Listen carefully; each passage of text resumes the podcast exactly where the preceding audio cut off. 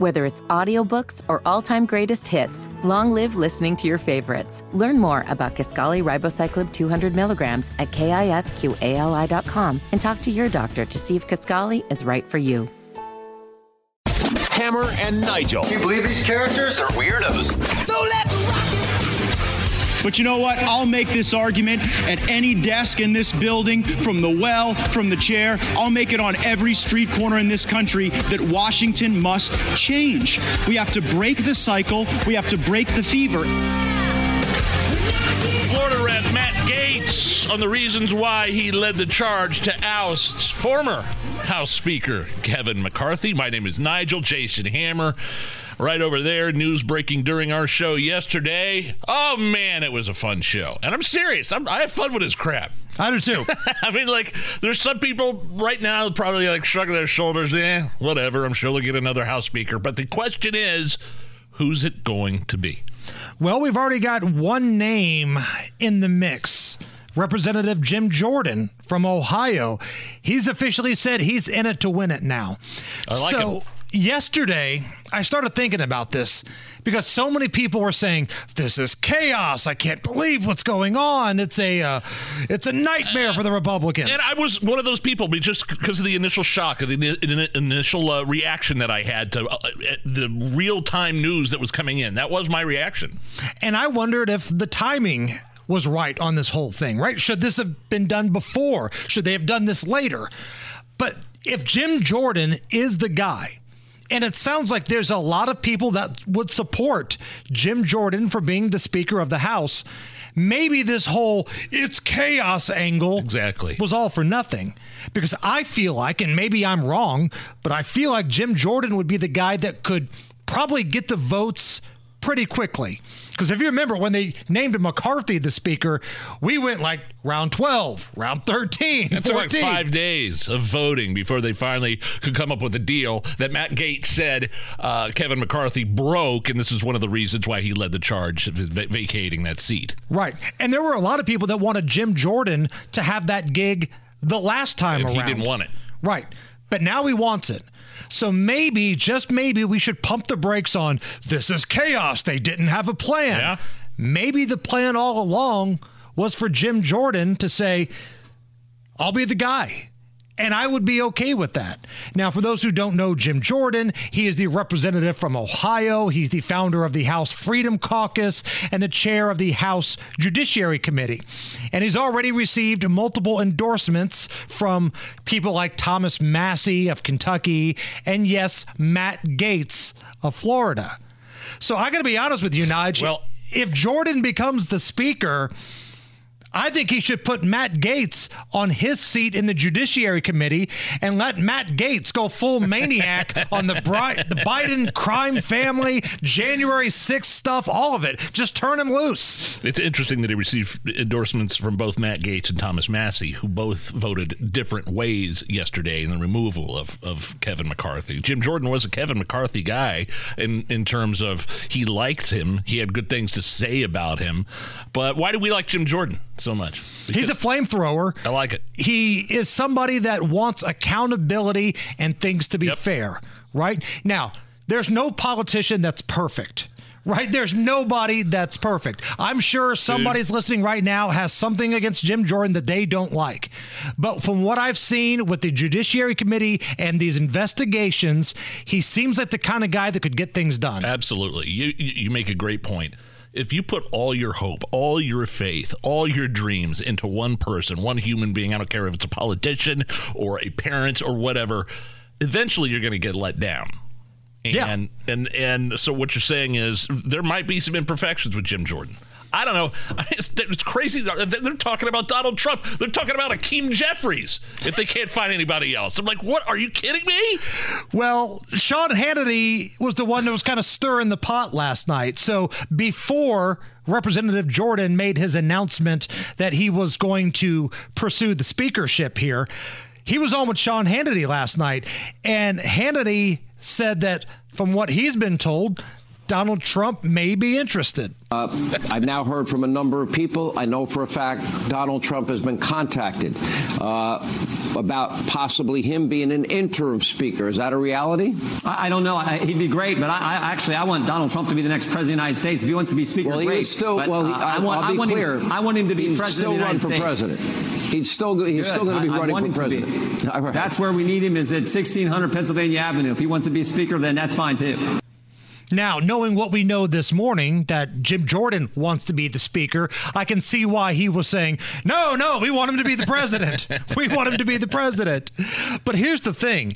Donald Trump is not coming out and saying, no, I'm not interested.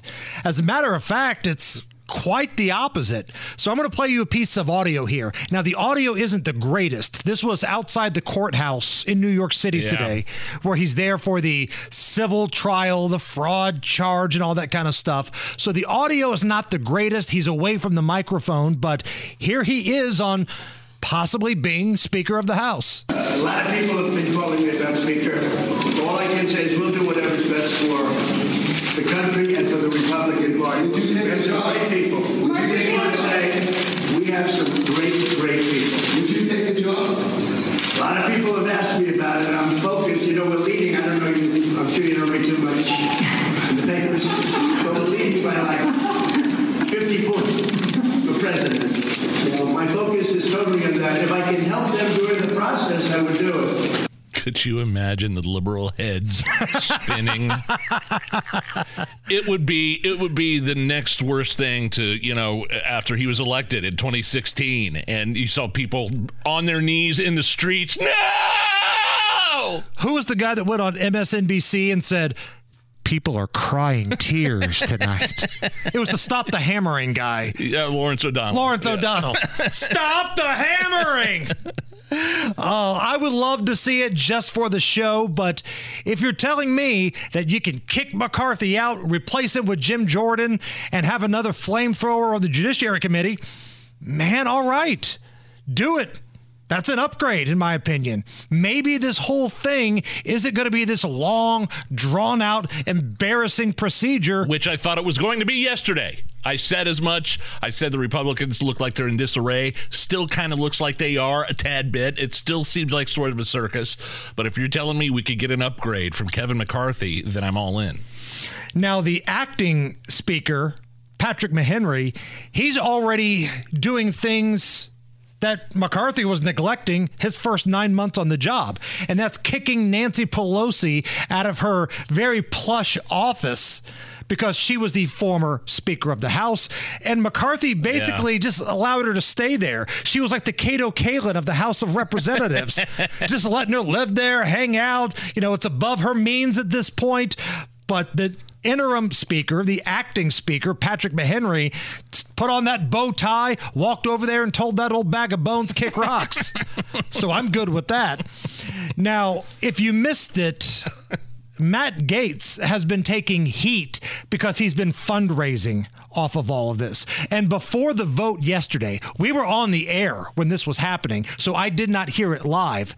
But there were some questions during the debate before the vote about the ethics of Matt Gaetz of Florida fundraising during his attempted coup of the speakership, if you will. And when it comes to how those raise money, I take no lecture on asking patriotic Americans to weigh in and contribute to this fight, from those who would grovel and bend knee for the lobbyists and special interests who own our leadership, who have, boo all you want, who have hollowed out this town and have borrowed against the future of our future generations. I'll be happy to fund my political operation through the work of hardworking Americans, $10 and $20 and $30 at a time, and you all keep showing up at the lobbyist fundraiser and see how that goes for you. He owns it.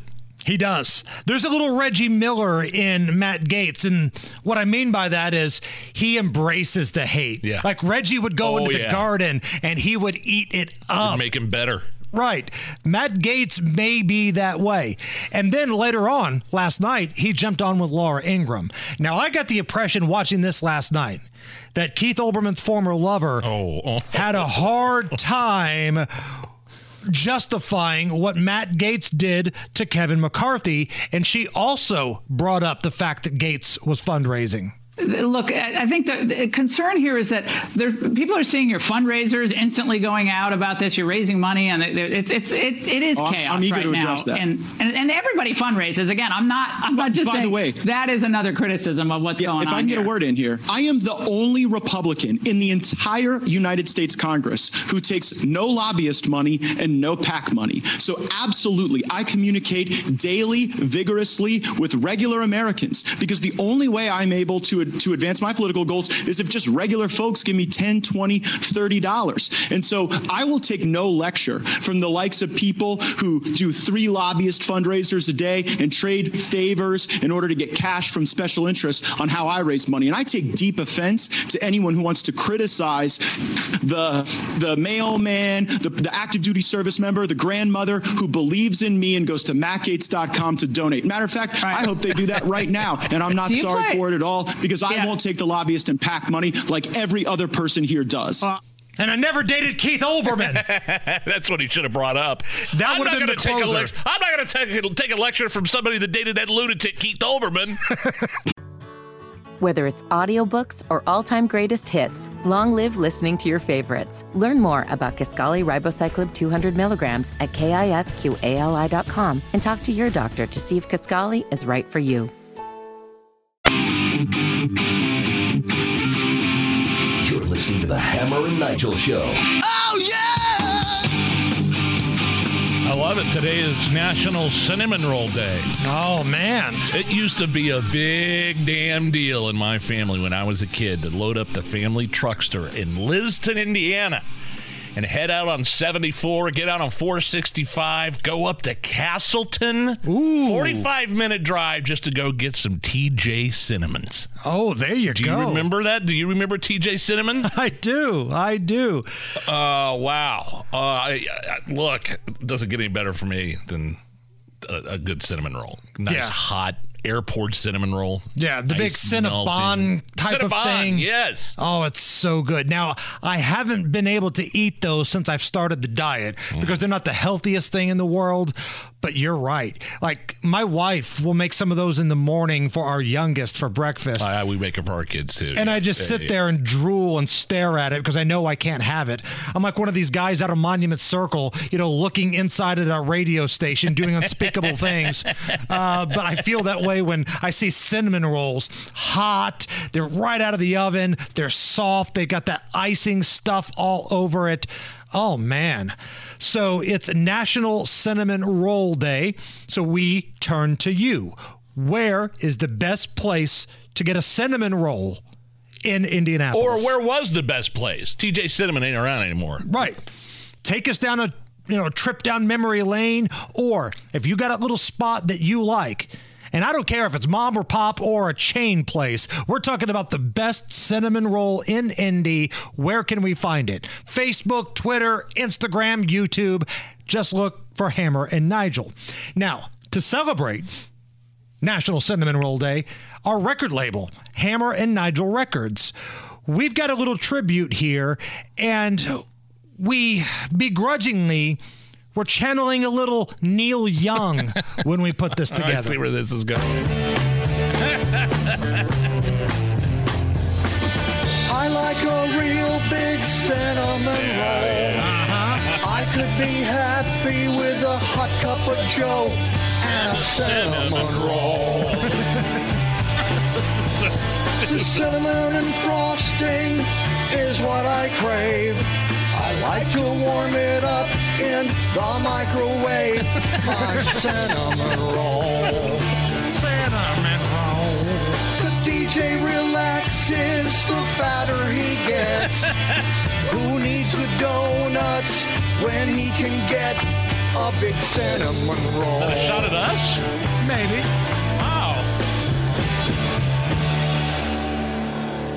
So dumb. I love it. The Neil Young impression sounds a little bit like the Mitch McConnell impression, but God, I love it. Work in progress. So you got the big alarm earlier, right? The alerts. I was in the can.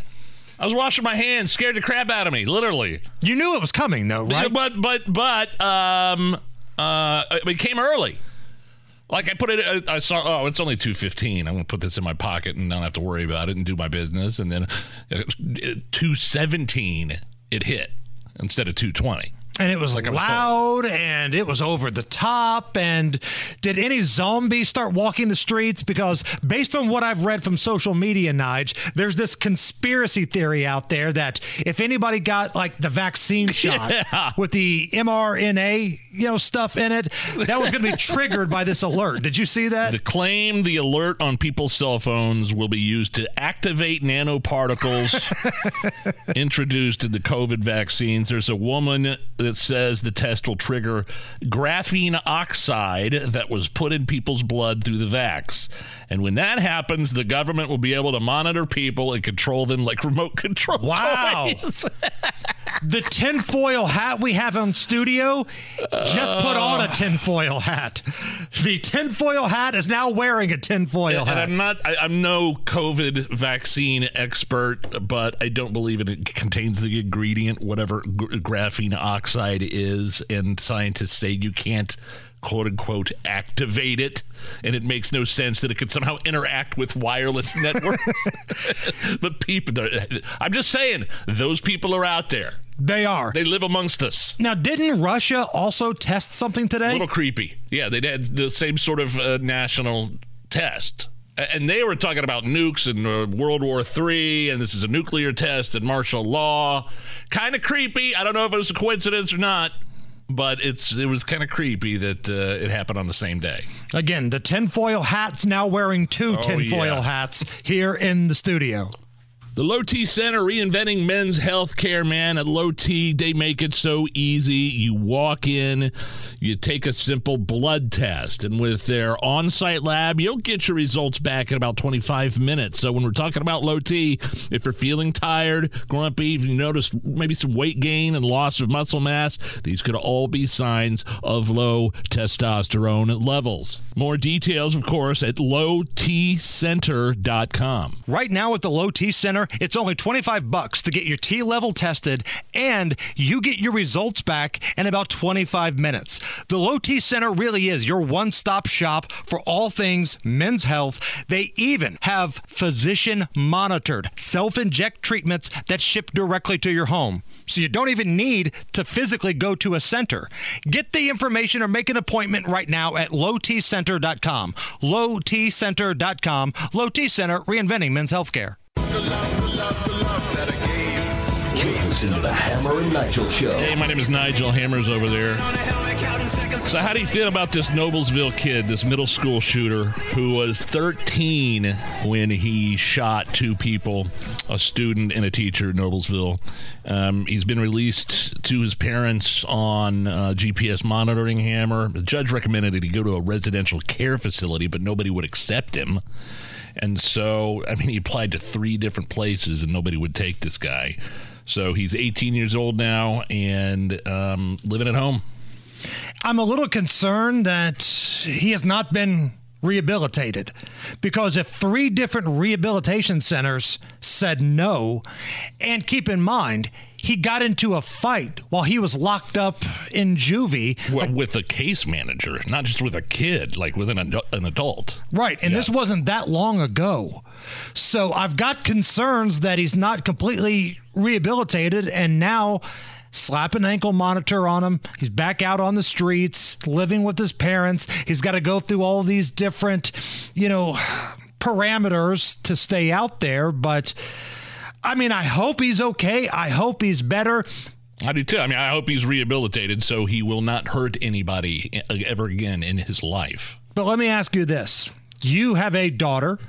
How would you feel if somebody shot your daughter and she lived, but they got back out on the streets less than 10 years later? I'd want them. I can't even imagine. I couldn't even process the kind of emotions I'd have about that. No, of course, if I was this girl's dad, I'd want him to stay in jail for as long as humanly possible. Because this wasn't like this was some sort of accidental deal. No. He was there to shoot and kill people. Now, thank God he did not kill anyone.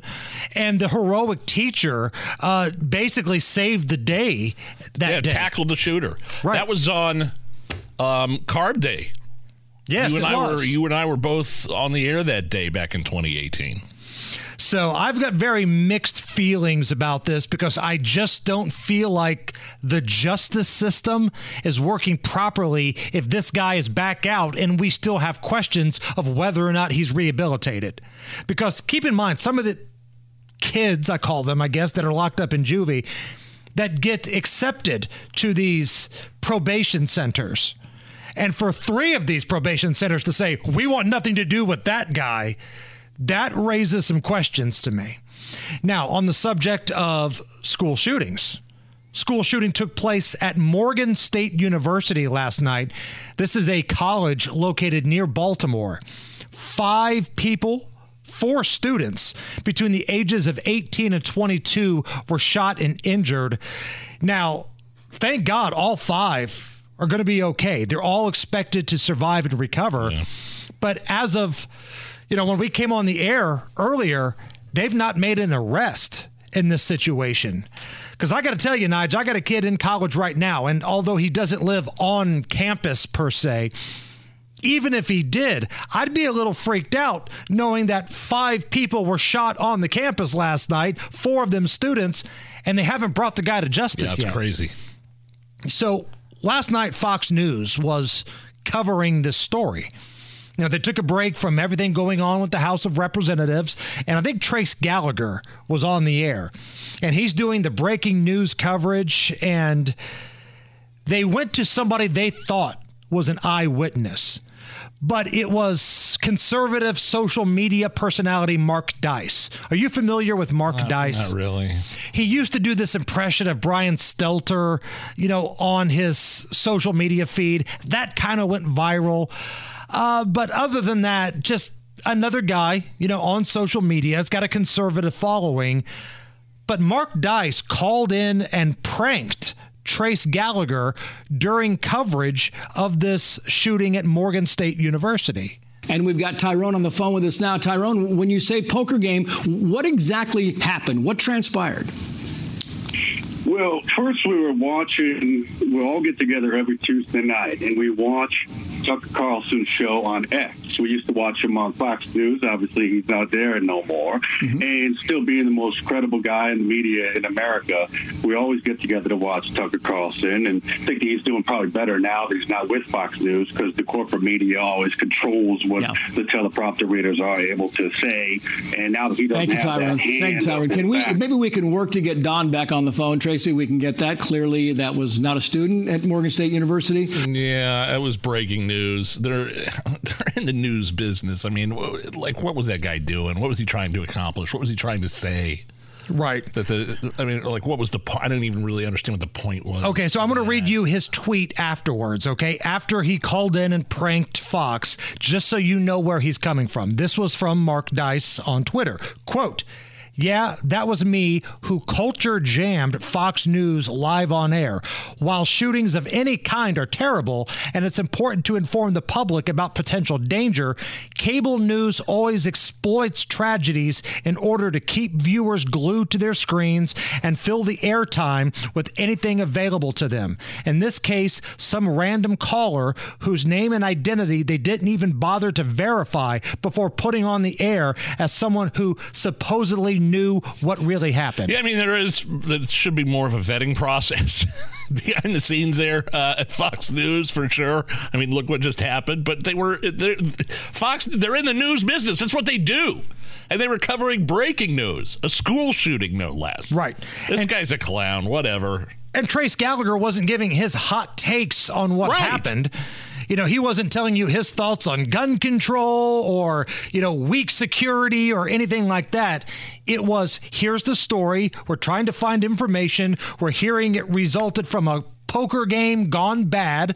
And somebody calls in and trolls. If I was a parent and I was watching breaking news and something like that happened, I'd be really upset if somebody that was a student at Morgan State University. So I'm with you. I think that's a bad look for Mark Dice, but a good old-fashioned prank phone call can be fun if it's in the right context. Sure, if you do it properly, they're hilarious. Which brings us to great moments in prank call history. This is when former Trump advisor Sebastian Gorka was doing his radio program. Mike in New York, welcome to America First. Oh, hello, Mr. Gorka, is this me? Well, whether or not it's you is a kind of philosophical question, but if you're Mike in New York, then yes, you are live, Mike. Oh, it's so great to talk to you. Mr. Gorka, I used to live in Rosemont, West Baltimore, and I find it very strange that nobody's asking a certain question about all this. Do you have to buy special shirts to fit your head through your neck hole? In Baltimore, I'm not really sure. But that's a very strange question. Let's go to Josh in Wyoming, Next caller. Line 2. Hi, how are you, Seb? Very well. Welcome to America First. Good, thank you. I'm sorry, I'm a little nervous to be on the air. Don't be. Nobody's listening. Only about 2 million people, so you can relax. Oh, wow. Oh, okay. Well, then I will just say that you are a balloon-headed motherfucker. First of all, I like Sebastian Gorka. I think I follow him on Twitter. Great takes. I'd love to have him on the show sometime. Back-to-back prank calls getting through, making fun of the size of his head. Great moments in prank call history. Let's go back a number of years ago. This was during the O.J. chase. Al Cowling's behind the wheel. The O.J. chase is taking place. Peter Jennings of ABC is on the air, and one of Howard Stern's guys got through. We have on the phone with us as well Robert Higgins, who lives in the neighborhood and is on the ground and can see inside the van. Mr. Higgins. Yes, how are you? Just about as tense as you are, sir. Oh, my Lord, this is quite the tensest. What can you see? Well, what I'm looking at right now is I'm looking at the van, and I see O.J. kind of slouching down, looking very, very upset. Now, look at here. He looked very upset. I don't know what he's going to be doing, and I would be scared because there's cops all deep in this. Thank you, Mr. Higgins. And Baba Booey to y'all. The driveway of O.J. Simpson's home in Brentwood. Peter, by the way, just for the record, this is Al Michaels. That was a totally farcical call. He said something in code at the end that's indicative of the mentioning of the name of a certain radio talk show host. Okay, thanks, Al. Yeah, Baba Booey. Yeah. That wasn't even one. I think that was Captain Jenks. That wasn't even one of his better ones. But it was during the tense moments of the O.J. trial, or chase, rather. Not even the trial, the chase. But if we're going to talk about great prank phone calls of all time, let's go back to our former news guy, Stan Lear. He was the voice of WIBC for a number of years. He was our afternoon news anchor when we first came on Afternoon Drive. Miss Stan. We had a soundboard put together of various things he would say in newscasts, and you... Nige used the Stan Lear soundboard to call and prank your mother. Hi, this is Christina. May I help you? I'm Stan Lear. Okay. How can I help you? Have your children been vaccinated for measles? Well, I'm not sure you have the right number. Who did you want to speak with? It has been dubbed revenge porn. Okay. They say the sex was consensual. You have an incorrect number. I'm sorry. You're going to have to call. I don't know who you want to speak with. Pap smears are not a thing of the past. Okay. I don't know. Ever watch Cat House on HBO? No, I don't. I don't know who you are or what you want. I'm Stan Lear. Would you like to speak with my supervisor? You can party till you puke. I really need to get my supervisor on this call because I don't know what's going on. Patronize a pimp. Sir, that is not anything that has to do with our business here. So... Did you have pimples when you were in school? What is wrong with you? Pap smears are not a thing of the past. That is really inappropriate. So you need to stop saying that. Mom, it's just me. What do you mean Dang it, you. I'm playing the clips of Stan over the phone here. It's just, I'm at work.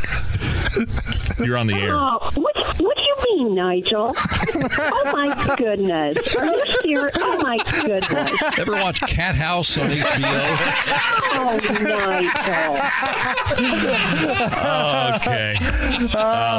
Sorry to bother you at work, Mom. Yeah, okay. I'll talk to you later. All right. Love you. Love you. Patronize a pimp. I love working with you guys. Yeah, great moments and prank call history. She's still not talking to me. Whether it's audiobooks or all-time greatest hits, long live listening to your favorites. Learn more about Kisqali Ribocyclib 200 milligrams at KISQALI.com and talk to your doctor to see if Kisqali is right for you. You're listening to the Hammer and Nigel Show. Were we just talking about how it's National Cinnamon Roll Day? Yes.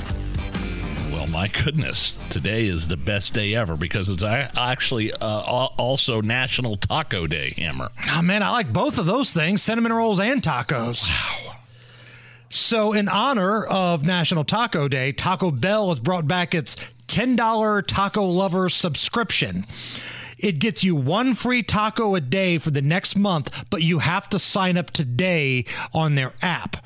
So it's the Taco Lovers subscription. And really, Nigel, let's be honest, this just gives us an excuse for another edition of Great Moments in Taco Bell History. Did we just do this? This is a separate I don't need an excuse. Argument that took place in the drive-thru. I think this was in Philly. Or when are you guys going to move? Somebody cutting in front of somebody, taking advantage of the situation. No, I'm not. I'm calling the police because what you did is... Oh, my God. It's Taco Bell. Like, everyone's going to eat. But how she just going to cut in front of somebody? It's not worth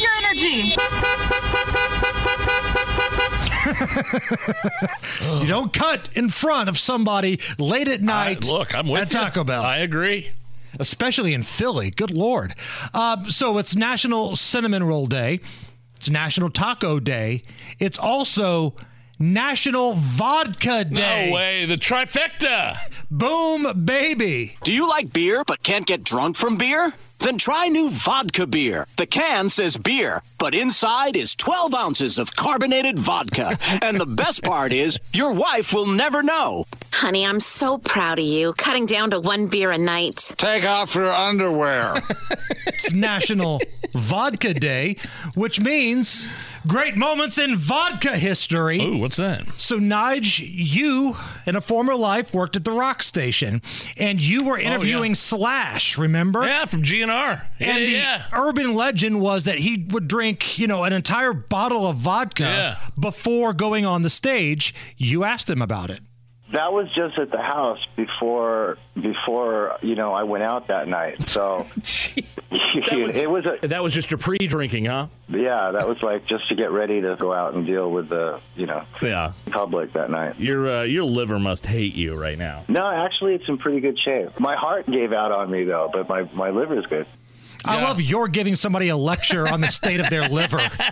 Well, I got to tell you, he wasn't just drinking a fifth of vodka before he'd go out. He would finish off a half gallon. I remember that conversation. It was a handle of vodka. Oh. Before he would go out and do a show and be amongst the public. That was his pre-drinking. And he's been sober for a long time now.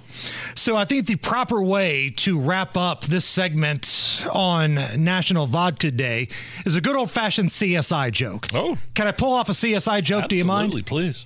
So this is similar to the way the show CSI would come on the air, with Caruso a number of years ago. By the way, vodka is highly flammable, so don't light a cigarette anywhere near Joe Hogsett. Wow. It's the Hammer and Nigel Show. You're listening to The Hammer and Nigel Show. Tommy Lahren is no stranger to controversy. I have a question for the self-righteous Hollywood liberal. Fox News contributor Tommy Lahren. Tommy Lahren. Joining us right now, Tommy Lahren. Tommy Lahren. Please welcome Tommy Lahren. It's this country, the country that you have so much disdain for, that allows you the right to speak your mind. It protects your right to be a whiny, indulgent, attention-seeking crybaby. My name is Nigel. Jason Hammer right over there with a very special guest on the hotline. She is the host of Tommy Lahren is Fearless on OutKick. You can also find her as a contributor on Fox News. Tommy Lahren joins us. Tommy, we had booked you on this show to talk about your former governor, Greasy Gavin, and his shadow campaign, and, you know, maybe your thoughts on that re-damn-diculous debate the other night. But hell, it's been a wild 24 hours with the Speaker of the House and all that drama in D.C. I'm just curious, what did you think about everything going on yesterday? Well, I got to be honest with you.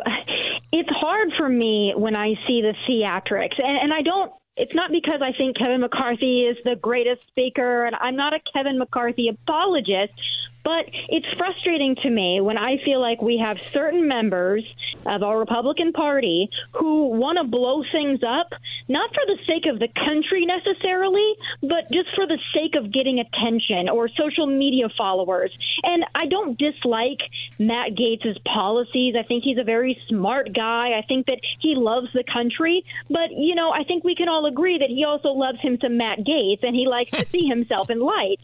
And that's frustrating to me. When you're going to blow things up and you're going to make, you know, a big disruption, you have to have a fallback plan. And now they're saying, you know, how long could this take until we figure out what we're doing? Meanwhile, the American people are looking at Republicans thinking, wow, they can't even manage their own house. How the heck are they going to manage the country? So that is my biggest concern. And we were on the air yesterday when all of this was taking place, the vote and the debate and everything else. And I had the same thoughts, Tommy. I really did. I thought, man, they're doing this. They don't have a fallback plan. You know, what's going on? But then today I kind of hear that Jim Jordan has thrown his name into the mix. And I feel like, and maybe I'm wrong, but I don't know. I feel like that's the type of guy that could get through the process relatively quickly. A lot of people wanted him to be the guy last time around. And who knows, maybe this whole thing won't be as bad as we think it is. Does that make sense? It does. And Jim Jordan is also one of my favorites. I wanted him to be our speaker all along. You know, initially he didn't want it. So now him coming around to the idea, I think he understands how powerful he is and how well liked he is. You know, he has been an executor. You know, he gets things done.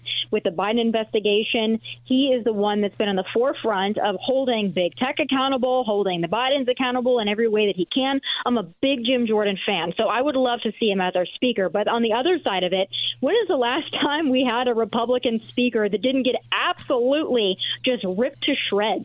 We have all these people that, you know, we kind of like, and then they become speakers, and then all of a sudden they can't make anybody happy, and they are just thrown to the wolves. So I worry about that for Jim Jordan, because there is a certain segment of, you know, the Republican Party that expects perfection, and they maybe don't have a realistic grasp on what it takes to be in that position and the negotiations and the compromise that has to happen. We don't have enough of a majority in the House to throw our weight around. But people like Matt Gaetz and others think that that's the case. And that's where I'm a little concerned. I don't want to see Jim Jordan railroaded if he is in that position, because I understand what a difficult position he would be in, and I don't want to see him be Kevin McCarthy, if that makes sense. Yeah, it doesn't seem like a very fun position. It's a powerful position, but it just doesn't seem like one, and I understand why he didn't want it the first time around. Maybe this time could be different. Tommy Lahren is our guest. Does it seem big picture? The difference between Democrats and Republicans is the cohesive unity. I feel like the Democrats are unified. They're one unified front, and the Republicans are fractured right now, and it just seems like a big problem heading into the 2024 election. I talked about this on my show today, but here's the deal. Most average Americans don't care who the Speaker of the House is. Yep. I know we care. We talk about politics. We care about this stuff. And in D.C., it's a big deal. But your average American out there, I could go talk to 10 people at the grocery store here in Nashville, Tennessee right now and ask them if they were worried about who was going to be the Speaker of the House, and they would look at me with blank stares. They would not care. What they would care about, though, is when they go to the checkout line and they see how expensive their groceries are. They care about that. So this is what worries me. We get so into the the minutia of, the speaker, and we have to have a purist and a mega and all this. But what are we doing to show the American people that we can govern for them? Tommy, that is my biggest concern here. Disconnect. Tommy Lahren with us here on the Hammer and Nigel show. So let's go back about a week or so ago, Tommy. I just finished watching whatever that was, that debate between the also-rans on the stage. And then afterwards, I see your former governor, Gavin Newsom, old greasy Gavin, walking around. He's working the room. He's got that smile on his face. This guy is running for president, right?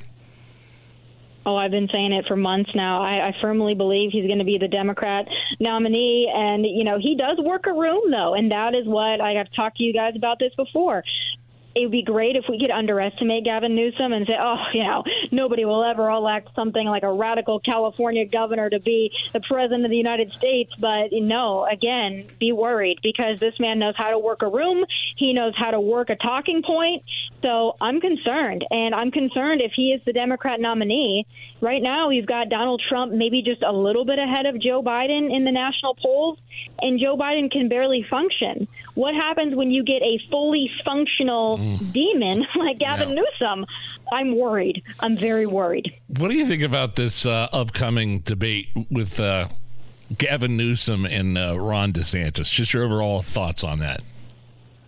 Well, I think it's an opportunity for Ron DeSantis. Now, it's not going to be easy, because Gavin Newsom, he lies with the best of them, he makes his lies sound so good. So it's going to be up to Ron DeSantis to hold him accountable. I don't think Ron DeSantis is going to come off as smooth as Gavin Newsom, but I do think this is an opportunity for Ron DeSantis to show that he's a fighter, that he goes out and he gets in the arena. You know, they always talk about Donald Trump getting into the arena, but I don't know about you guys. I've been really disappointed in Donald Trump for the last year, because I don't think he's been in the arena. I think he's been in his own arena, but he's not gotten in the arena, and he hasn't felt like he needs to answer to the American people or his own party. I get it. He doesn't want to debate. He thinks he's above it all. But this is an opportunity for Ron DeSantis to say, not only do I get in the ring, I get in the ring with whoever, wherever, anytime, any place, and I will go to bat, even when it might not be a fair fight. I want to see it from Ron DeSantis, and I think this is an opportunity for him to maybe close a little bit of that gap in the primary. Why do you think DeSantis' campaign hasn't really ignited and, resonated with people? Because a lot of people that have called our show, Tommy, and people that tweet at us and all these things, they kind of say the same thing. Donald Trump, he's got the personality. Ron DeSantis would be the best behind the desk at legislation. Do you buy that? And if you do, why hasn't he resonated with more people? Well, here's the problem. Donald Trump has been the leader of this party, and he has created a movement for this party. He has resurrected this party from the days of Mitt Romney and John McCain. So that's why we love him. But part of that also is that he comes with a base and a following that has gone, in some cases, rabid. And they've attacked Ron DeSantis out the gate, even before he announced they were attacking him. So they started laying in the punches and the digs and kind of trying to mar and taint this guy for so long now that he has had to just scrape and fight, because he's been battling the mega of it all. So that's why I think you haven't seen those poll numbers close nationally. But I'm very curious to see state by state how this goes, because I'm telling you, I don't think Trump is as far ahead in Iowa as it appears, because Ron DeSantis has been the one there doing the work. So I think when people actually get out to vote, not the people that are on Twitter, but the people that are actually going to go out to vote, I think you might see the gap close a little bit, and I think you might even see Ron DeSantis take Iowa. Tommy, last thing here before we let you go. I know you have been one of the constant folks that have been telling the truth about the border. Even when the story would fall out of the news cycle, you have been talking about the situation at the border, and now we're seeing numbers there that rival what happened when Title 42 went away. So, again, what are your thoughts on what you see happening at the southern border and the response or lack thereof from the White House? I mean, these people are just bum rushing at this point. They're video after video after video. And, I was actually talking to my team today. It's like, I want to talk about the border every day because I think it's that important. But you get to a point, it's like, what else can you say? I mean, we're being invaded and nobody's doing anything about it. So it's very, very frustrating to see this just happen and just watch it happen. And it's like, yeah, you know, these people are taking advantage of us. They're coming into our cities. They're taking hotel rooms. They're taking, you know, in some cases, taking up space for our disabled and homeless veterans. And we just sit back and go, yeah, well, I guess that's the situation. It's so frustrating, but I'll tell you this, even more than what's happening at the border, just wait and watch in the next few months what's going to happen in places like New York City and Chicago when you've got all these young single men, illegal immigrants, just meandering, loitering about. Pretty soon they're going to get in tandem with our already existing gangs and criminal organizations that are already ravaging the cities, and they're going to start working together, and it's going to be an absolute onslaught. So beware. It's about to go down, and it's going to be irreversible in a lot of places. What is coming up on Tommy Lahren is Fearless on OutKick? Well, tonight at 7 p.m. Eastern, besides all of the talk about what's going on and, you know, the House of Representatives, I think another really important story that needs to be discussed is the absolute sabotage of Trevor Bauer, you know, the former MLB Dodgers pitcher who was lied about, slandered by this gold digger. I mean, him putting out that video with these text messages, her talking about getting the $51 million and her next victim, and she's got to get choked out. I'm talking to Michelle Tafoya, of course, you know, legendary sideline reporter. I'm talking to her about that tonight, and I think it's a conversation that needs to be had. Absolutely, 100%. Tommy, you're the best. Thank you so much for joining us. Thank you, guys. I appreciate it. Whether it's audiobooks or all-time greatest hits, long live listening to your favorites. Learn more about Kisqali ribociclib 200 milligrams at KISQALI.com and talk to your doctor to see if Kisqali is right for you. Amber and Nigel presents Is It depends upon what the meaning of the word is. Yeah. Is this anything? All right, let's rock and roll. Hammer, how do we play? Is this anything? I will run some stories by you. You simply tell us if the stories in question are anything or not. Easy enough. Is this anything? A police officer in California who recently won an award for having the most DUI arrests has been arrested for DUI. Oh, no. Here is the Mothers Against Drunk Driving program specialist and law enforcement liaison Lori reacting to the arrest of Officer Raymond Barantas. I'm surprised constantly by who gets drunk driving arrests. We work very, very closely with West Sac Police Department, and we're trusting that they're going to handle it well internally and that the officer will be held accountable, which is what's important to us. It is not always who you expect it to be. Oh, man, yeah. No, it's something. It's disappointing when something like that happens, and I'm sure all the other officers in his unit are very disappointed with this guy. Does he deserve to lose his job? I don't think so. I think you give him one chance and that's it. You know, look, alcoholism is crazy. It makes people do dumb crap. Look at what happened with Officer Broussard. Yeah. Remember that story? Oh, yeah. I mean, over and over and over again. That happened. And he killed somebody and couldn't stop drinking. So I hope this officer gets the help that he needs, but I think he should have a second chance.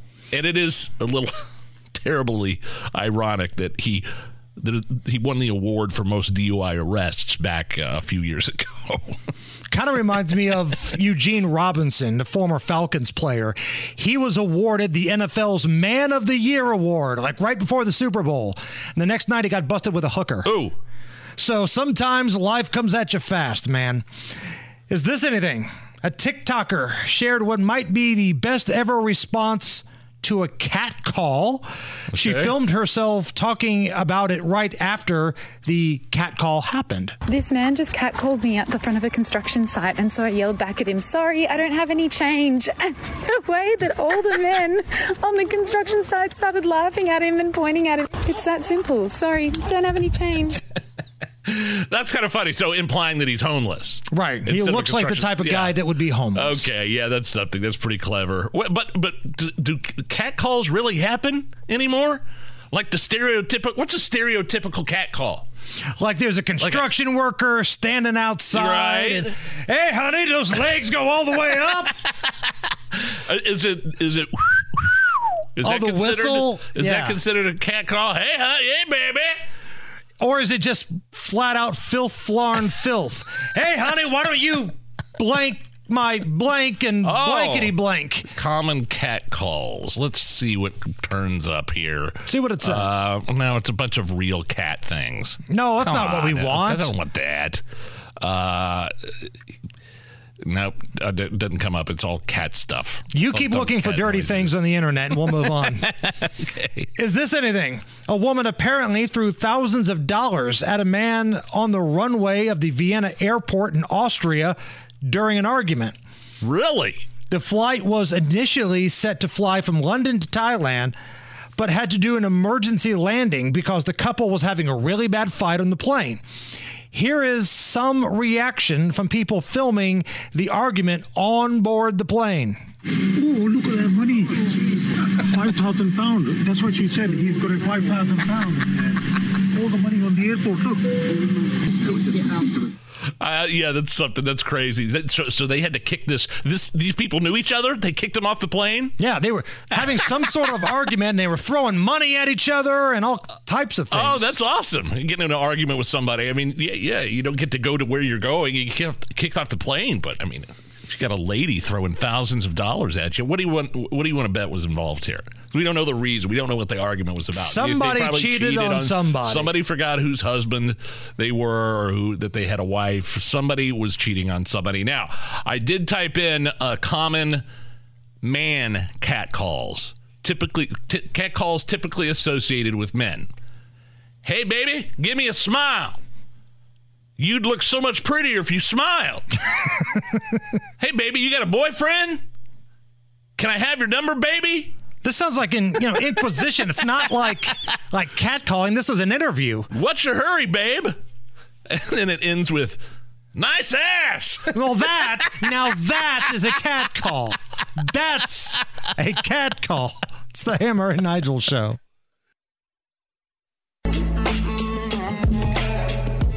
You're listening to the Hammer and Nigel show.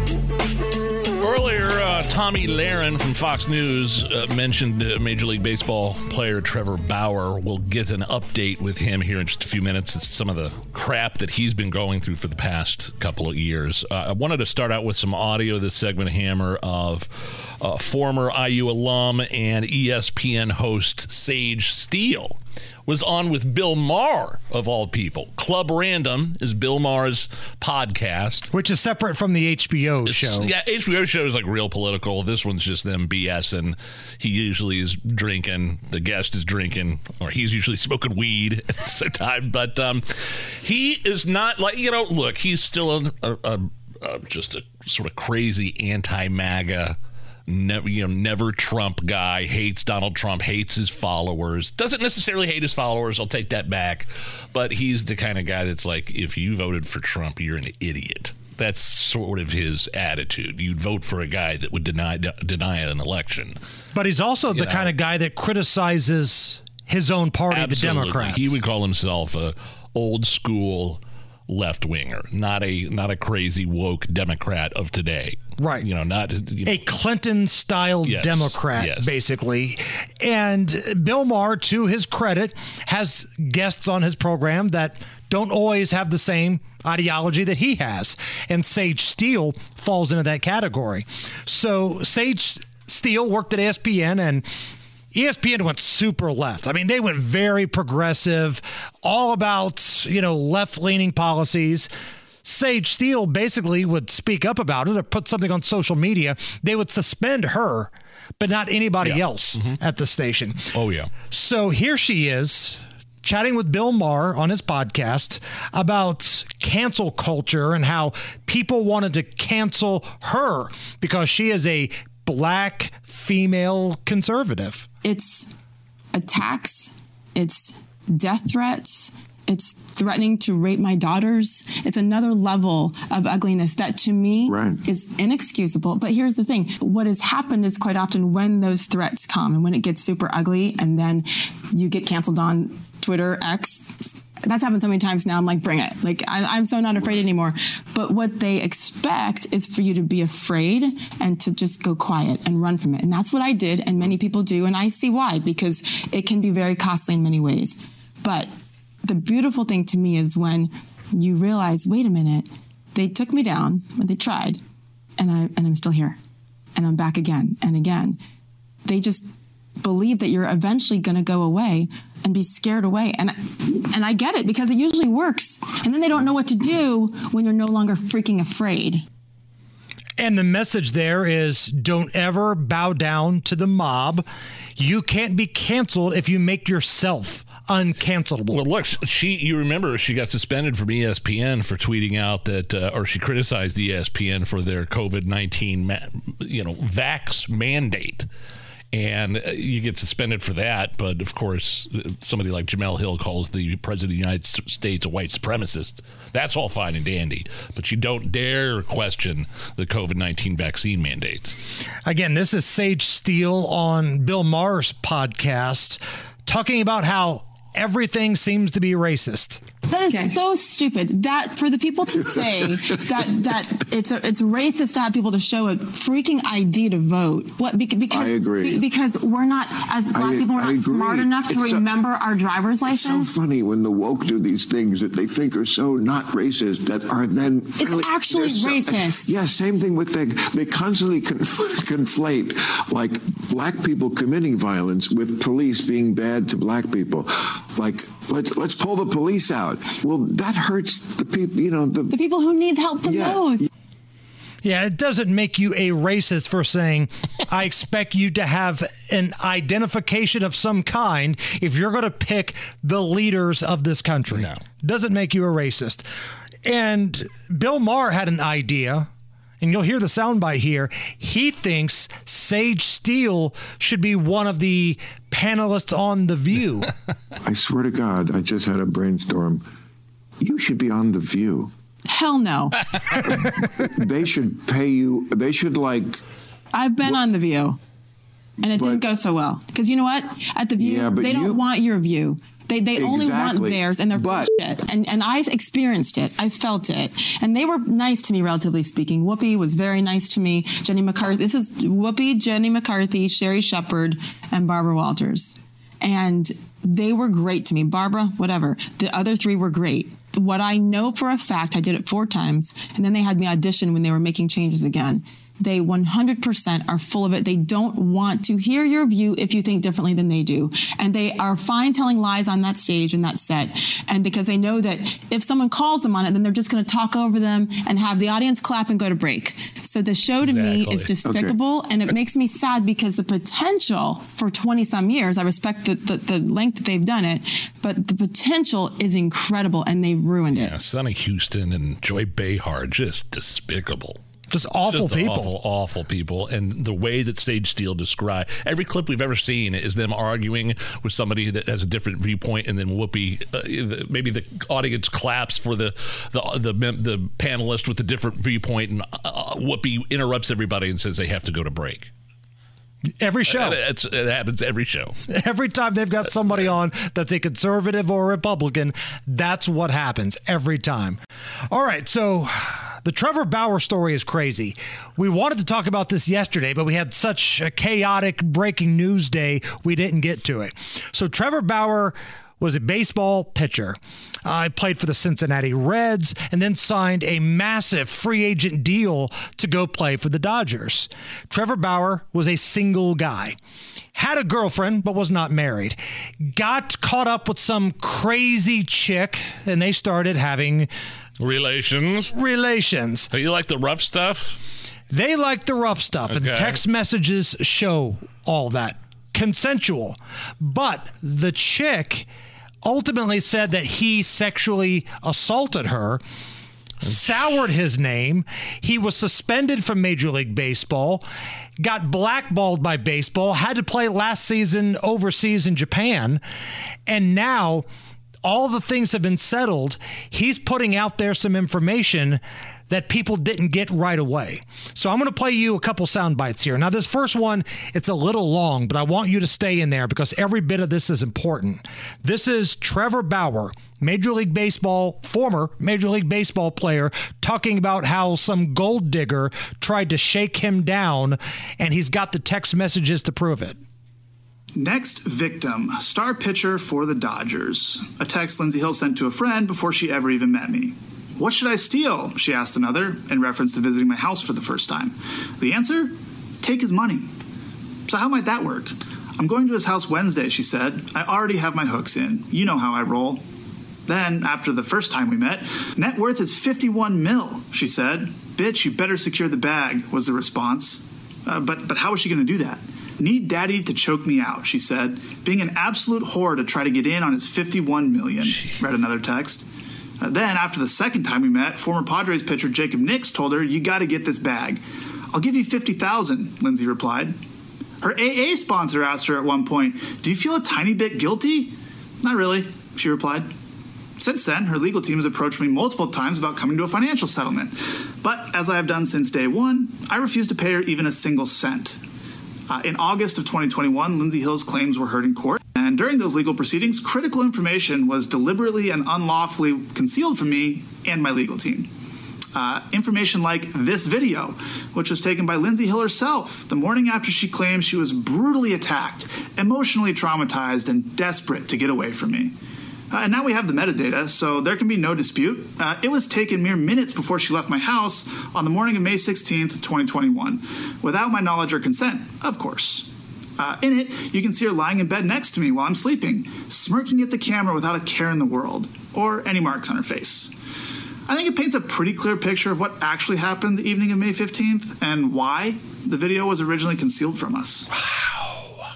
Whoa.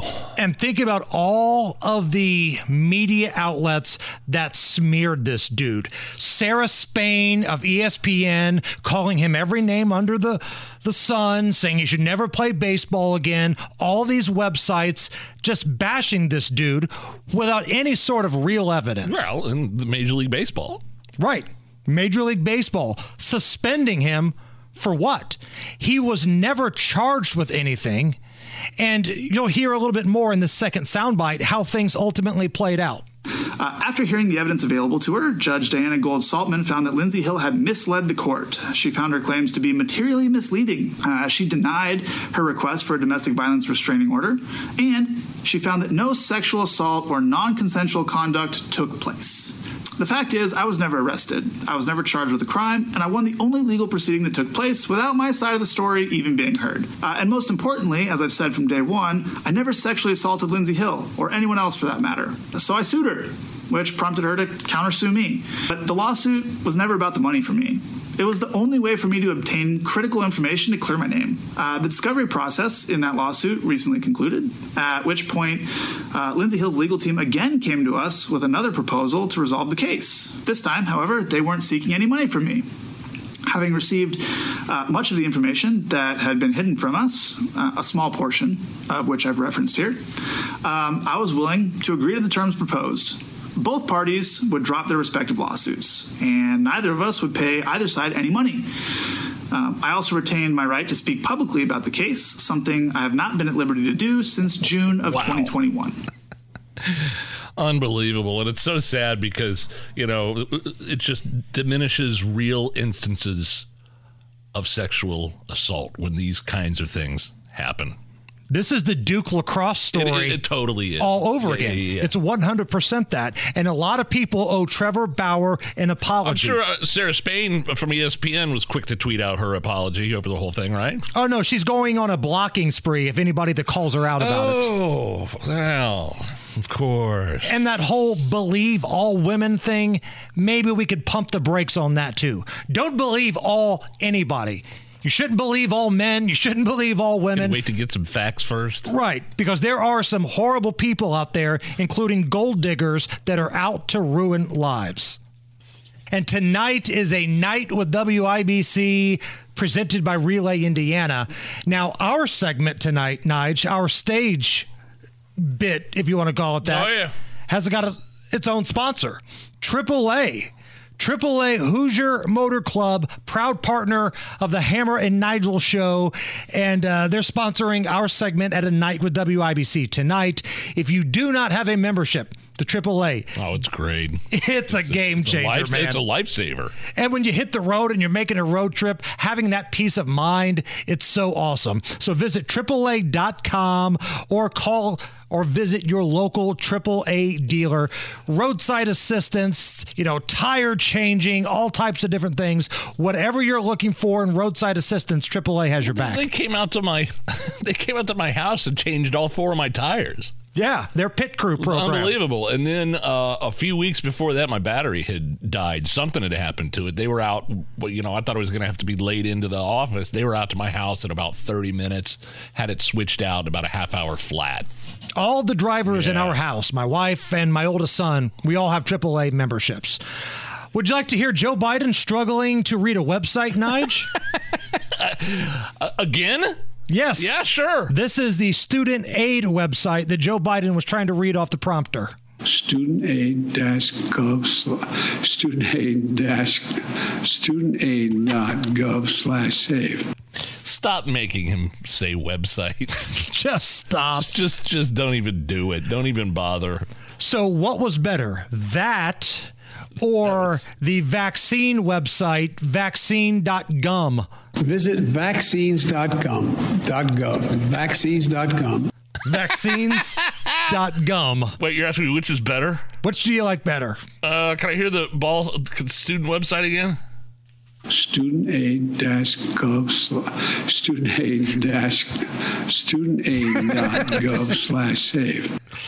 Student aid for sure. I'm still partial to vaccines.gum because, he has no idea what he's talking about. And anytime Joe Biden has to read the prompter, there's always a chance that comedy gold could happen. Like when he reads the stuff that's he's not supposed to read. Yeah. That the percentage of women who register to vote and cast a ballot is consistently higher than the percentage of the men who do so. End of quote. Repeat the line. End of quote. Repeat the line. And then there was that speech a couple weeks ago where I don't know who was running the prompter, but they had it going way too fast, and Joe was trying to keep up with it. Okay. MAGA Republican Congress also trying to undo the progress we made to make getting, what I was able to do in what they call the G7 among the NATO countries and European countries. Did you speed that up? No, that was real. He sounded like the Micro Machines guy. This is the Micro Machine Man presenting the most miniature motorcade of micro machines. Each one has dramatic details, terrific trim, precision, paint jobs, plus incredible micro machine pocket play sets. There's a police station, fire station, restaurant, service station, and more. MAGA Republican Congress also trying to undo the progress we made to make getting, what I was able to do in what they call the G7 among the NATO countries and European countries. Okay, I would have loved to have seen his staff's face when they realized, oh crap, he's going off script. Abort! The old man's freestyle. On it up there. You know what's beautiful about A Night with WIBC tonight? I feel like there's no script whatsoever. Correct. I think you and I are going to go out there and have a blast, and I'm already itching for a beer. Is this the fourth one? I think it is. I'm not sure. I drink a lot too, so I'm not sure. But we're going to tailgate tonight. We're going to have some beers. We're going to meet some fans. A Night with WIBC. Whether it's audiobooks or all-time greatest hits, long live listening to your favorites. Learn more about Kisqali Ribociclib 200 milligrams at KISQALI.com and talk to your doctor to see if Kisqali is right for you. See tonight. Hammer and Nigel. Can you believe these characters are weirdos? So let's rock it! Boy, Congressman Matt Gaetz from Florida kept his promise, didn't he? He said, look, if House Speaker McCarthy even starts to screw around a little bit with the Democrats, he's out. And he followed through on that promise yesterday. Very upset that McCarthy worked with Democrats on that 45-day stopgap. I do find it a little disingenuous that Gaetz is mad at Kevin McCarthy for working with Democrats to pass that 45-day stopgap while he worked with Democrats to oust Kevin McCarthy. You get what I'm saying there? I see what you're saying. But ultimately, for me, I think Matt Gaetz is more upset about the ridiculous amount of spending. And the straw that broke the camel's back was when Matt Gaetz started hearing some scuttlebutt that Kevin McCarthy, while he didn't put Ukraine money in the stopgap bill, he was working on another bill to fund Ukraine with the Democrats. And look, if that was the case, and Gaetz and the Freedom Caucus had him commit to stuff, because there was, like, before he was voted House Speaker, I mean, he went through like 5 days of votes, like 15 different times of, you know, voting before they finally come to an agreement that certain members of the Republicans would vote for him, right? It was a marathon. If he was breaking those deals, and if he's doing back alley agreements with Democrats, then Gaetz had a point. So the question now becomes, who's next? And we've already got a couple names in the mix. It feels like this who's next process is going a little quicker than a lot of people anticipated. So Steve Scalise and Jim Jordan both have their names in the mix. Can I just say something? Steve Scalise has cancer. He just announced he has a rare form of blood cancer. That is treatable. Yes. Doesn't make sense to me that he would want this job in any capacity while getting chemotherapy for this. I mean, you have to be on the road fundraising as Speaker of the House hundreds of days out of the year. And you can't just keep an eye on your Republicans. You've got to keep an eye on what the Democrats are doing, too, because as the Speaker, you kind of get the say of what's going on here. You're the person in charge of the House of Representatives. So I'm kind of in on Jim Jordan if this is the case. He's the founder of the House Freedom Caucus, the chair of the House Judiciary Committee. Is he perfect? No, but nobody is. And I feel like he's the guy that everybody could rally around and make this process as painless as humanly possible. That's the guy. He's kind of a flamethrower. He's going to be tough on accountability. He wants some of these investigations done. Yeah, I wonder how successful he's been at the Judiciary Committee, his role as chair there. How much have they actually accomplished? Gaetz was critical of Jordan's role with the weaponization of the FBI. Said it was kind of a weak, it ended up being a weak sort of theater-ish type of deal. But Gaetz has endorsed Jordan as he said he'd be fine with him being Speaker. Thomas Massie has endorsed Jordan. Gaetz has endorsed Jordan. One person that will not be voicing their opinion on support of Jim Jordan is former Speaker Newt Gingrich.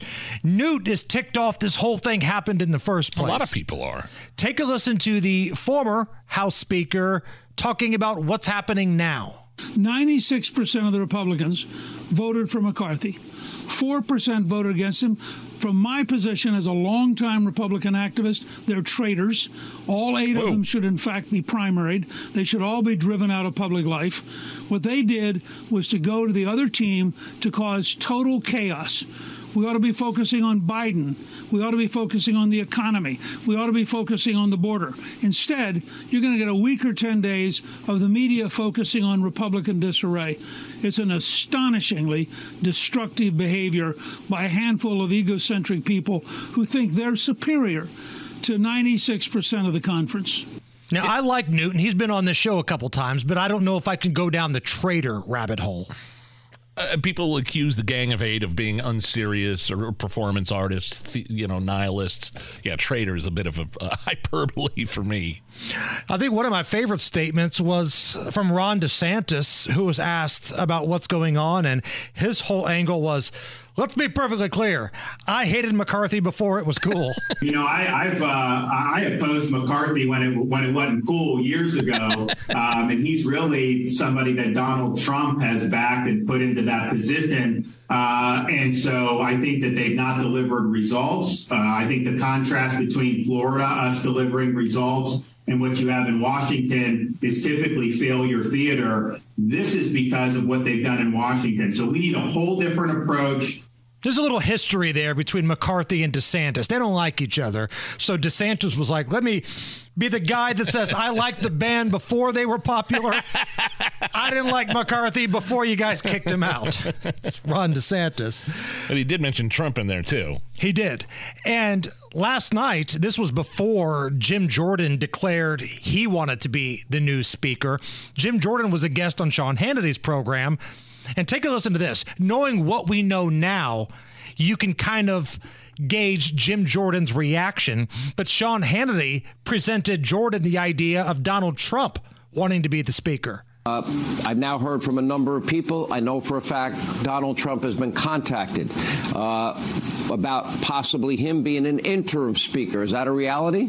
I don't know. He'd be great, but I want Donald Trump to be the next president of the United States. If he wants to be speaker, well, great. I want him to be president of the United States. He's still going to be running for president. That's where we need him, is at 1600 Pennsylvania Avenue. If he wants to be speaker, then that's fine, too.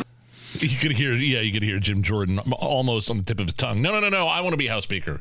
No, I want Trump's vice president. I'll do it this time. I'm going to show you a photo that Donald Trump put out about an hour or so ago on Truth Social, Nige. Tell everybody what you see in this picture that I'm presenting to you right now. He's sitting where the House Speaker would normally sit, with the gavel in his hand and a "Make America Great Again" hat, with the American flag behind him. So, for those not on Truth Social, I will screenshot this, screenshot that, and retweet that, and that's put hilarious. This on the Hammer and Nigel Show Twitter. Liberal heads that would spin, and the thing is, we can't.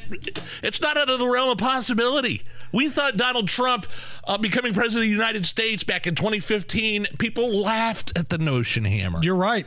And we can't take anything off the table now at this point of who they're going to replace McCarthy with. And Trump is not saying no. Keep that in mind. He's not saying no. He's not interested. He's doing quite the opposite. Are you really okay? Are you okay? Everything's going to be okay. Are you okay? Yeah, I'm fine. I'm pretty f***ing far from okay. Are you okay with this? On the Hammer and Nigel Show. Okay! I'm Nigel. Hammer's right over there. Charmin spent 5 years working on a redesign of the toilet paper square so that it's easier to make a neat tear along the perforation line. But to do it, they had to make the line wavy, not straight, so it's no longer a square. Are you okay with this, Hammer? 5 years. 5 years. 5 years. This is how long it took the masterminds at Charmin to come up with the perfect way to rip off TP. Now, Nige, I don't know about you, but when it's go time in the bathroom, I don't care if the line is wavy, I don't care if the line is straight or perforated, it's getting ripped off, and it's going to see some stuff that it probably doesn't want to see. Here's the thing. Charmin was getting complaints from customers saying it wasn't tearing in a straight line, maybe it would tear off an extra square that it didn't want, maybe it would tear in half. So there, not only, I see your point about somebody at Charmin working on this problem for 5 years, but there were people that were complaining, writing into Charmin, taking time out of their day to say, hey, we need to do something about this problem or else I'm going to switch toilet paper companies. So I hear that, and I'm not okay with this, because I want you to think about this. When the pandemic happened, they rushed out an experimental vaccine that we pumped into our veins like that.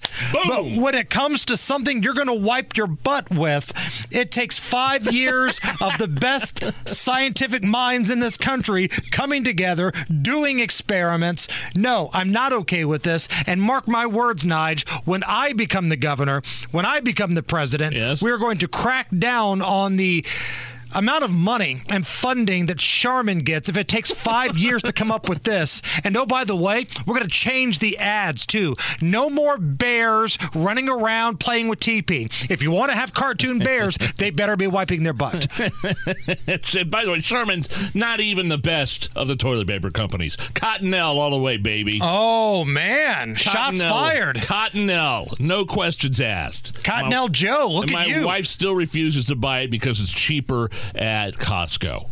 The whatever the brand is that they sell at Costco. But I do have the impression that your lovely wife, Lindsay, has never been in a situation that you or I have been in where you're either drunk or in the woods and you're debating, do I just let it go? Do I use a sock or do I use a leaf?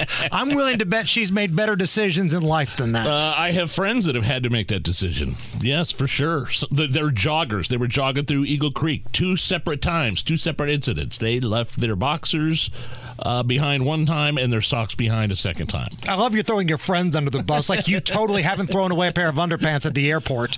Oh, yeah, there's that. Yeah, they were a pair of polka dot yellow Abercrombie boxers back in the early 2000s. Like a chick I was dating then bought for me. Had to leave them behind. I don't think we need any more information than that. Okay, we can move on here. There's an article going around that argues we should all be washing our bananas before we eat them.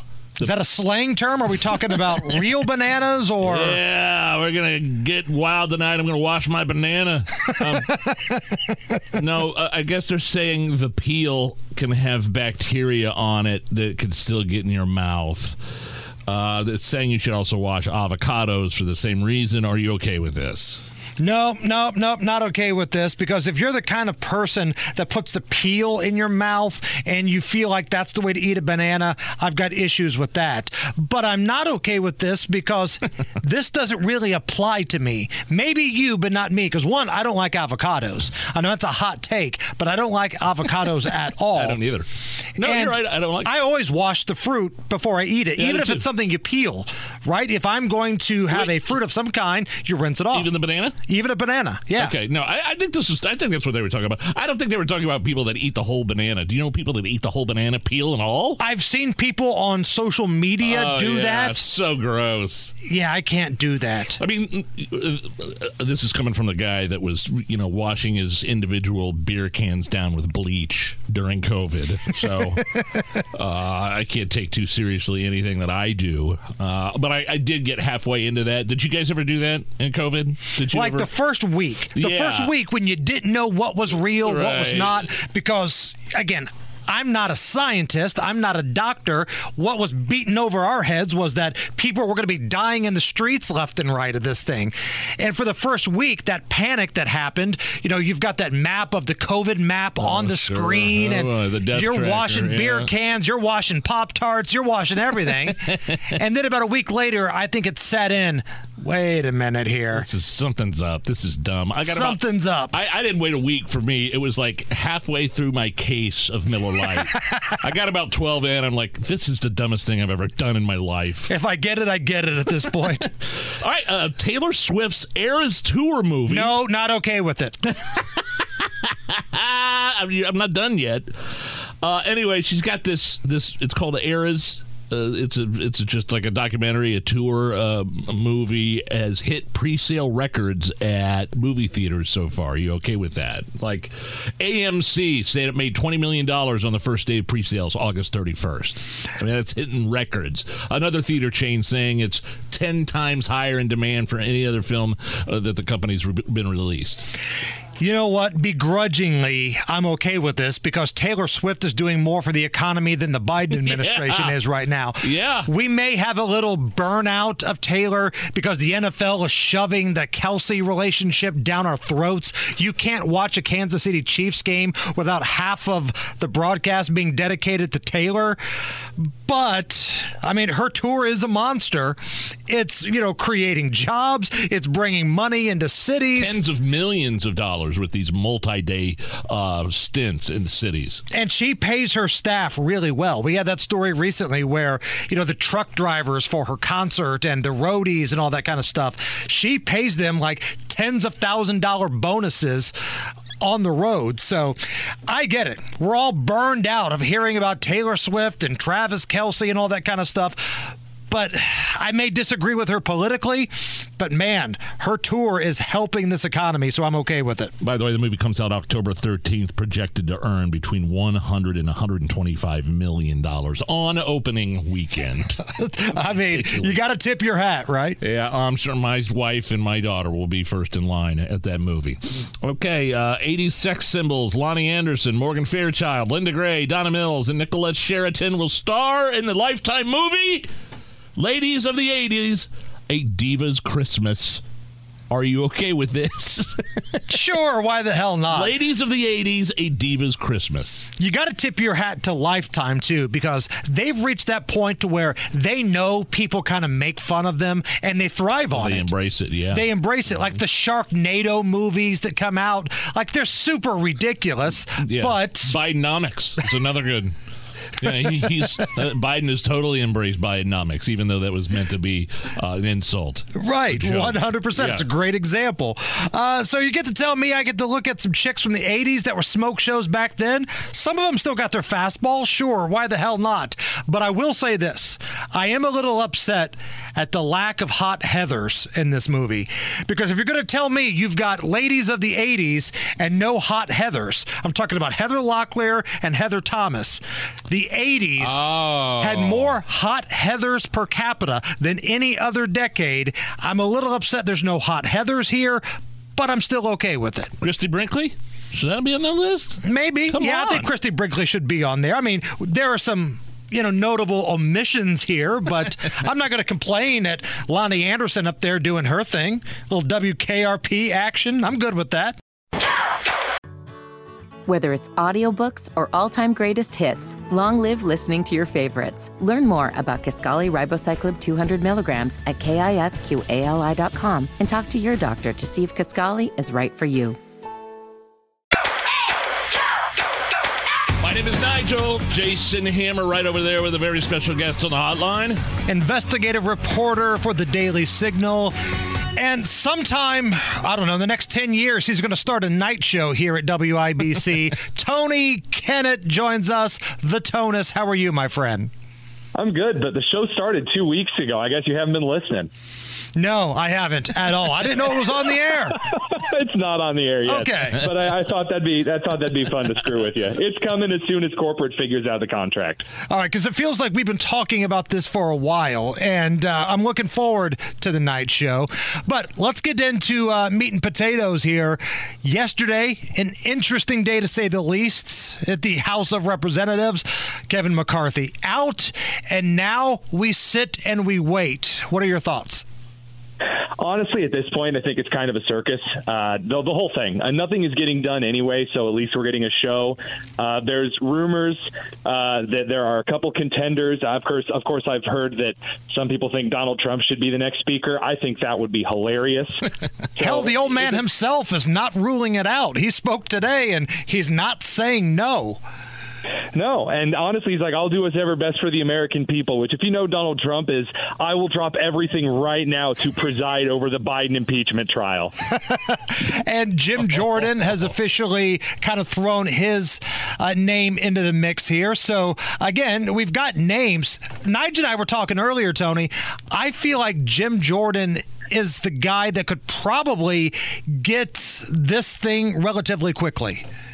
I think so, and honestly, I think the only thing that prevented Jim Jordan from being a viable contender last time is that he told everyone, quit voting for me, I don't want to be speaker. So now he wants to be speaker. He's to the majority of the country, who I would say from the neocons in California and New York on that Republican side to the more Midwestern populist and traditional conservatives. They like Jim. I mean, he's a good choice for the speaker, and I think that he would be the best thing to come out of this train wreck. Well, you mentioned the word circus. Yesterday, as soon as this all went down, it kind of felt like I used the word chaos yesterday. Then I woke up this morning and I had my cereal, put the kids to school, got dressed, came to work, had lunch, and I'm like, you know, I'm still living, I'm still at work. Are we in a state of chaos right now? Honestly, I think it's more telling that I'm more interested in knowing what kind of cereal you had for breakfast than what's going on at the Capitol. Fruit Loops. Oh, see, now that's a good choice, yeah. Unlike most of Congress's bills. See, there you go, a little joke for the kids. Are you okay with Kevin McCarthy being ousted?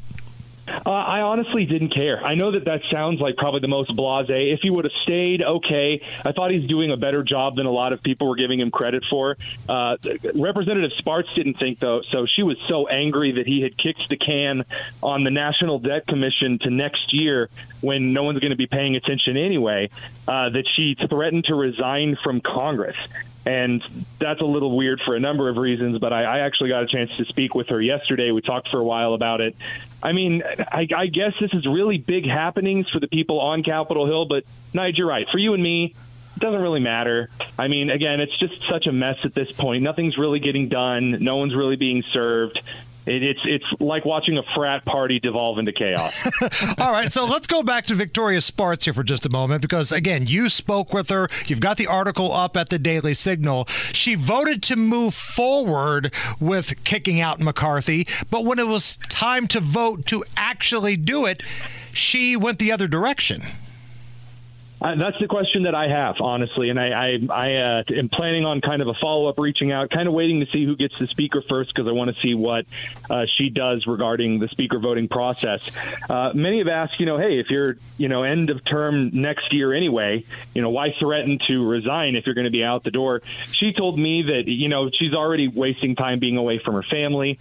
She doesn't like basically that we're getting ready to go into 2024 and nothing is going to get done because all of the focus is going to be on, she said, fundraising and reelection, which is true. And I agree with her sentiment there. But I don't know. I would like to at least see her kind of raising a bit of hell and rabble-rousing during that last year rather than just saying, you know what, screw it, it's not worth it, and coming home. Tony Kennett joining us of the Daily Signal. So let's go back to, I think you called it a circus earlier, and a lot of people have that same feeling that it was chaotic. It was a circus yesterday. It's been chaos for 48 hours. But if, and again, this is a big if, but if Jim Jordan gets into the speaker's chair and it happens relatively quickly, I feel like that's a big upgrade. I don't think that's chaotic at all. No, but of course, when you have chaos, you can get the worst out of a situation, which is that somehow the Democrats end up getting someone in, which is not off the table with how crazy things are. But you can also get the best thing out, which is I would have preferred to see Jim Jordan over McCarthy in the first place. Yeah. That would be excellent. I mean, he would bring all of the issues to the forefront. He's been talking about it for months, from the national debt to the border situation to the Ukraine appropriations bills. Those are the kind of things he cares about. That's what the majority of the country cares about. And I don't think that he would be putting things off until the end of 2024 because that's what the California GOP says is wise. Where are we stand on Matt Gaetz, representative out of Florida that kind of pushed this whole thing through? I mean, one of the criticisms is that he was angry at McCarthy for getting Democrats to vote on this stopgap bill when he himself used Democrats to vacate the Speaker of the House. Right. Honestly, I have a love-hate relationship with Matt Gaetz when it comes to looking at how he gets up and talks and his policies. He says a lot of great stuff. And then at other times, he just makes me cringe internally, and it's awkward and it's embarrassing. And he's partnering with MTG at times or Groper Boebert out in Colorado. And I, honestly, I want to like him at times because what he says is true. You know, we've been disobeying and basically violating U.S. budget law for most of our lives. That's very, very true. No one ever gets up in Congress and says that other than, you know, whenever the great senator from Kentucky gets up and makes one of his libertarian speeches. So that's excellent. You know, I'm thrilled to see him say that. But, yeah, there is a little bit of cringy, just partisan politic slapping each other like toddlers on the playground that I think he's the origin of a lot of. And it's not helpful. It honestly often embarrasses the party. So I'm very torn. Was the timing right here? Because that's been the big question that I've been thinking about over the last, you know, 18, 20 plus hours here. You know, this could have been done months ago before Hunter Biden was going to court, before there were, impeachment questions and inquiries about the big guy, before a lot of these left-leaning polls came out that shows people are giving the Democratic Party two double birds right now. It feels like this may have taken a lot of momentum away from the Republicans with 2024. I don't know. Do you think the timing was right here? Honestly, I think that at some point the Republican Party is going to have to refigure out what on earth it stands for, because Ukraine showcased this quite perfectly. There's a very big divide in how the elitists on the coast, Republicans, and also some in Indianapolis, believe that Republicanism should be. And then you have some populists and traditional conservatives and even libertarians who think entirely differently. Honestly, as far as the timing into 2024, I don't really think that the majority of the country was feeling this momentum into impeachment and this momentum into passing bills and this momentum. Everyone has basically been saying, yeah, sure, the GOP says they're going to do something, but I'll bet balls to bones that they're going to do nothing as usual. So I don't really feel the country's momentum being shaken here. This is honestly just more of the same until Republicans actually drag Biden before Congress. I don't think anybody's going to care or have any faith that the GOP was going to do anything anyway. I think this was necessary. And so there's some hardcore guys, like Rob Kendall was talking about this morning, and I have a neighbor that says the same thing. I'm glad McCarthy's gone because there's no difference between the Republicans and the Democrats right now. It doesn't matter if it's McCarthy in there or Hakeem Jeffries or Nancy Pelosi. So I disagree with that one. And the reason I disagree with that one is because it's very easy for populists and for third-party libertarians like Rob to get up in front of the country and go, they're both the same. It's a uniparty. No, it's not the same. It's not. A Democrat with corporate interests is different than a Republican with corporate interests. They can both be bad. They can both be something that I don't prefer without saying they're the same thing. And the reason I push back is because then you get people saying, well, it would be better if it was a Democrat, so then people would know how bad things really were. Like some people are saying about the Indy's mayor race or the Indiana's gubernatorial race. And people seem to forget that when a Democrat is in power, the people they appoint are a lot worse than even the Republicans that we don't like are. And so I think you got to keep that in perspective. Okay, so I will clap back here just a little bit because sometimes these people are the same. To me, honestly, Governor Holcomb might as well be a Democrat. We've been talking all week long about this awful judge that he appointed that is going soft on crime at an alarming rate here in Marion County. So every once in a while, I think you find Republicans and Democrats who may be the same person who make the same bad decisions. All right. Coming up next, I want to get your opinion on the Noblesville school shooter. Happened a number of years ago, getting ready to be released. Tony, can you stick around and share your thoughts on that? Absolutely. All right. Tony Kennett's with us from the Daily Signal. More when we come back on the Hammer and Nigel Show. Back on the Hammer and Nigel Show, chatting with the Tonus, Tony Kennett of the Daily Signal. Tony, for those who don't know your background, we talk about it often, but maybe somebody's tuning in for the first time. You were a longtime educator in Indiana through the IPS schools. You started multiple websites talking about what's really happening with education, not only in Indiana, but around the country. And now you kind of do that as an investigative reporter with the Daily Signal. So I know education is close to your heart.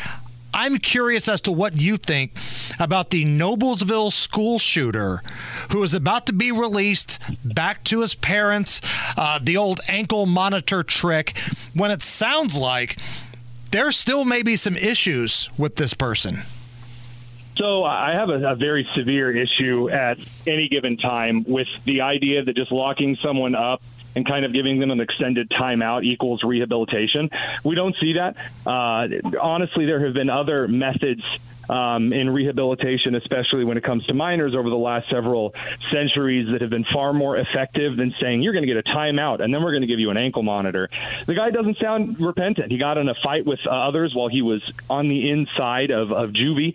And again, he basically wanted to commit a very serious school shooting, and I really don't see any evidence that throwing him out there with an ankle monitor is going to do anything. We don't see that ankle monitors actively prevent crime.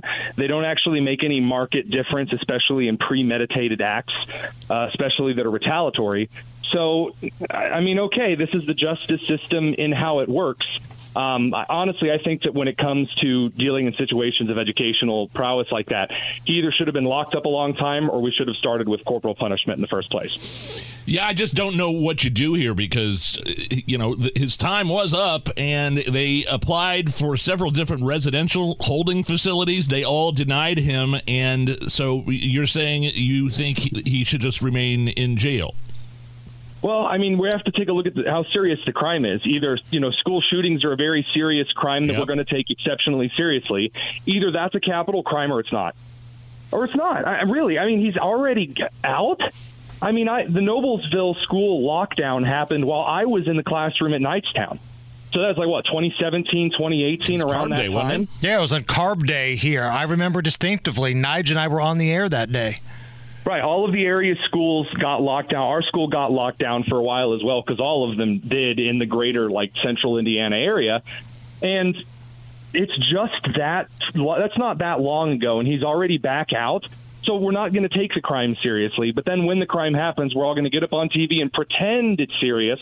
Yeah, that's not going to do anything. We've got about 30 seconds left here, Tonas. Tonight, I believe, is your first A Night with WIBC, presented by Relay Indiana. You excited? I'm thrilled, man. We've got some great stuff coming, and I get to wrestle all you guys together as the moderator for the panel. Yeah, you're doing the big roundtable discussion. You're the moderator, man. We're looking forward to it. All right, we'll see you over at the Historical Society here in just a little bit. Sounds good, guys. See you soon. It's the Hammer and Nigel Show.